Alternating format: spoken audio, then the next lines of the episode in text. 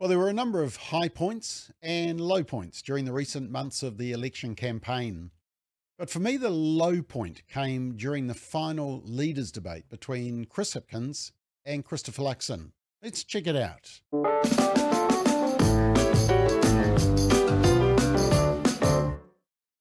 So, during the leaders' debate on TVNZ, there was discussion around the suitability and accountability of members of parliament, and Nationals Christopher Luxon raised the issue of recent cases of Labour cabinet ministers getting caught out.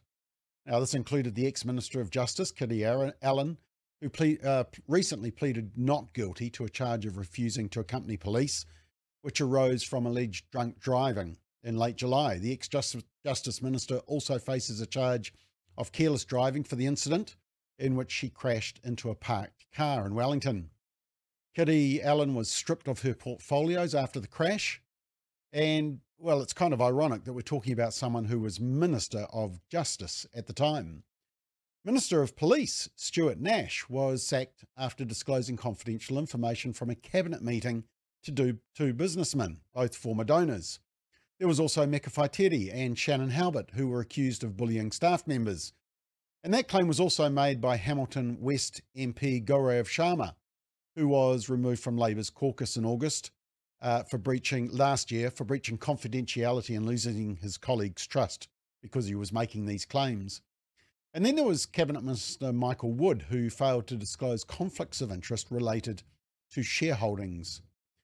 National, of course, weren't perfect. There were claims that Tim van der Molen had bullied a Labour MP, Shanan Halbert, who ironically also got accused of bullying. And claims were also made about Elizabeth Kerekere from the Green Party bullying staff. And there may be others. Our politicians in office should be held to account. They are adults, they are political leaders, and there is a parliamentary standard.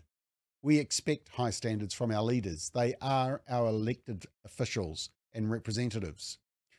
Now, during the debate on One News last week, as Labour leader Chris Hipkins attempted to defend these MPs, he made an interesting statement. Let me show you the segment. Said ruling out Winston Peters was an example of leadership. Why haven't you shown any? We, we, we have said to you very clearly, I want New Zealanders to understand we're going to be a government that governs for them and actually gets things done, Chris. That's something you haven't delivered. Was this an we want a strong two-party coalition arrangement with National and ACT. And as I said, I'll pick up the phone with New Zealand First in order to avoid the chaos that will ensue with Labour to Party The real the chaos Greens. would be you trying to deal with Winston Peters and David Seymour around a cabinet no, table. No, They'd be running circles around no, you. No, no disrespect, Chris. You haven't been able to manage your own cabinet. You lost five cabinet ministers in this year alone. I've set, very high, I've set very high standards for ministers, Only when, the when they don't meet them, they don't continue in their yeah, jobs. Yeah, but you've, you've had five cabinet ministers go on, and depart under your leadership. I think people and in glass houses throw, shouldn't be throwing stones. None of, throw, my, none of my MPs beat people up with a bed leg.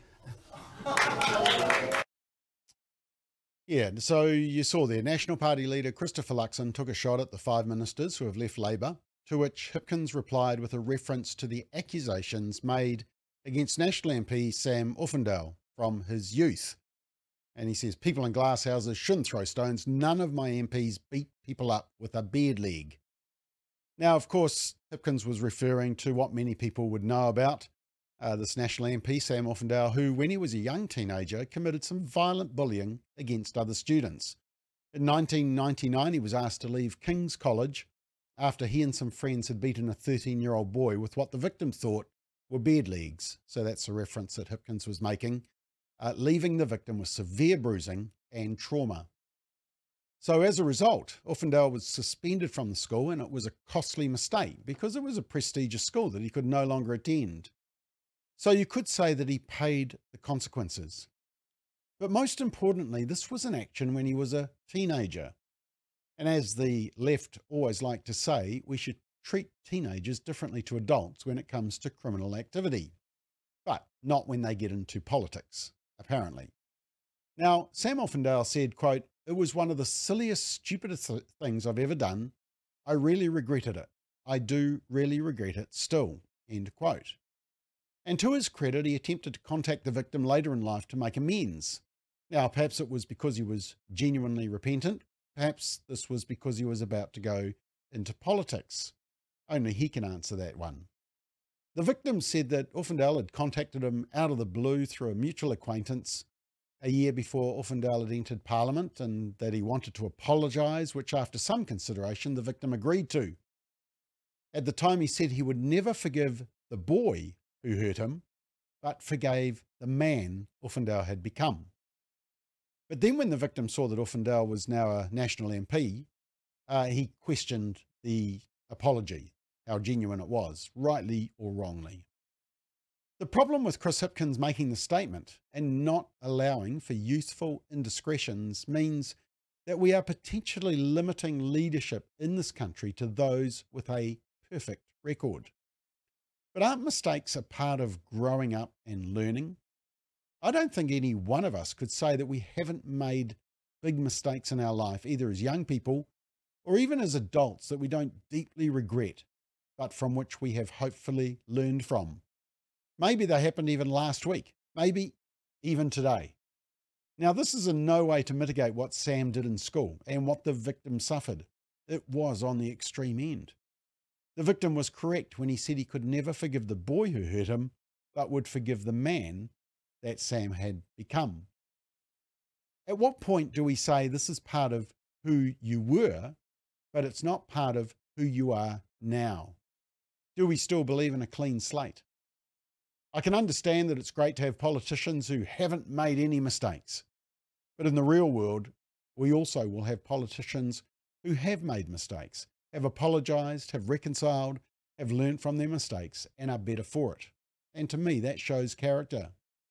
The other MPs that I mentioned, the Labour cabinet ministers amongst them, those were errors of judgment and behaviour that are current, present day. So the consequences apply today.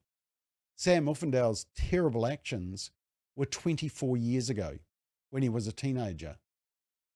So that's why I thought Chris Hipkins' comment was a political low blow, made in desperation for points, because he was staring at political defeat. And that's why I think it was the low point of the whole election campaign. If we are looking for politicians who have never made a mistake, have never done something they regret, we may find that we struggle to get enough politicians to fill all the seats in Parliament. Life is full of making mistakes and errors of judgment, taking bad advice, ignoring our conscience, which is telling us not to go down a certain path. I think it's how we deal with that mistake, that failing, that reveals our true character and our potential for leadership. Well, that's my view. What do you think? Do our dumb actions as teenagers disqualify us from leadership?